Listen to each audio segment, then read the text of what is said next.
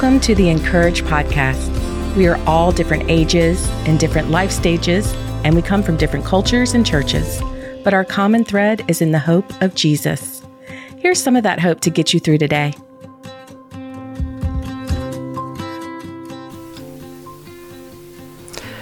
Today's article is titled When Your Heart Hurts Over an Adult Child and is written by Jennifer Schmidt. She chased me down in the empty church hallway. Her voice wobbled as she began to speak, and a shift in her cadence alerted me that this was a conversation where I needed to stop hustling to the sanctuary. The worship service could wait. Jen, thank you for reminding me that we aren't the only parents struggling in this season. Her tears started falling. I never envisioned this stage of mothering, parenting adult children, could be so lonely or that I'd ever be disconnected from one of my children. I've asked myself again and again did we do something wrong? What can we do differently? Mothering guilt is so very painful, and I've lost so much sleep over his choices. For the next 30 minutes, she bared her tender, mothering soul. We carved a connection that only comes when two people cast off appearances, acknowledge shared struggles, and hold each other's cares with great compassion. I've learned when we enter delicate discussions with a quiet and humble heart, then tender conversations can heal instead of hurt. She felt comfortable approaching me because a few weeks earlier I facilitated our Sunday school discussion on parenting adult children. The first week, our class hosted a panel of younger adults spanning ages from 24 to 39. We encouraged them to speak freely so we could better understand the generation we are parenting.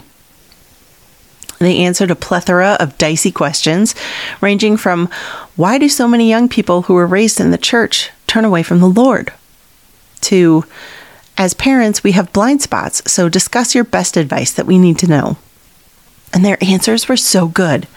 Treat them like adults because they are adults. Less lecture, listen more allow mistakes without micromanaging, and more valuable insights. The following week, we continued the discussion among our peers, and I started with C.S. Lewis's reminder. Friendship is born at that moment when one person says to another, What? You too? I thought I was the only one. That is the reassurance we often need in parenting. We are not alone in this journey, yet our parenting stories are so personal when our hearts splay open as our adult children make lifelong choices that we don't have the freedom to share, we carry the burden in isolation. It's understandable to feel a deep ache, but this is when we need each other most. We need mothering mentors to normalize this discussion. As mamas, we spend over 18 years comforting our kids and carrying their burdens, nurturing and negotiating their future, naming their pain alongside years of loving, and listening to and learning their hopes and dreams. We lean in and become professors of their personalities, and when we finally launch them to be their very best selves, we pray their biblical foundation propels them to the goodness and glory of the Lord. Yet, for many in our Sunday school class, and I'm guessing for many of you too, we are met with their faith resistance there's a new tension in our hearts. We believe we know what's best for them, right? And oftentimes we do. But while they'll always be our babies, they have left our parental guardianship and are now accountable to the Lord. It's time to listen more and lean into who they've become. It's an ongoing season of releasing control and managing expectations. It's a season of surrounding our adult kids in prayer and turning any worries, wonderings, and what ifs about their future, their safety, and their choices to the one who knows and loves them best. Using Colossians 1 9 through 12 as a model, Paul's prayer for the church of Colossia is my heartbeat for our five adult kids. I personalize it with their name and pray specifics from this passage to their lives.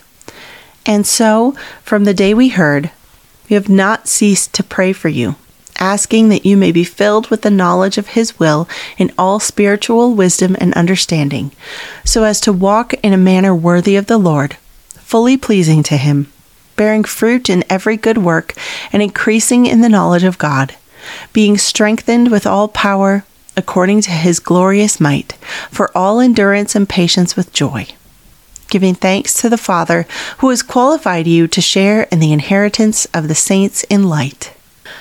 Mamas, take a deep cleansing breath with me.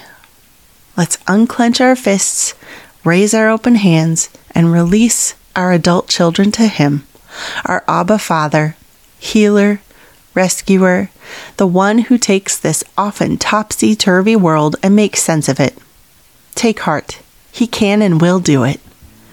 My prayer is that all of us will be able to proclaim, I have no greater joy than to hear that my children are walking in the truth.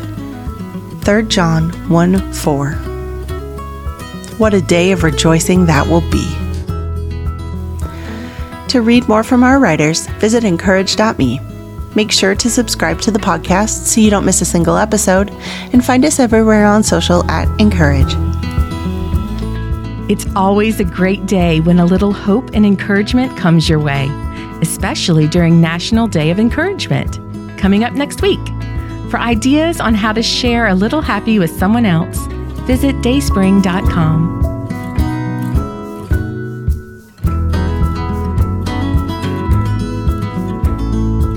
The (in)courage podcast is brought to you by Dayspring. For over 50 years, Dayspring has created quality cards, books, and gifts that help you live your faith. Find out more at dayspring.com.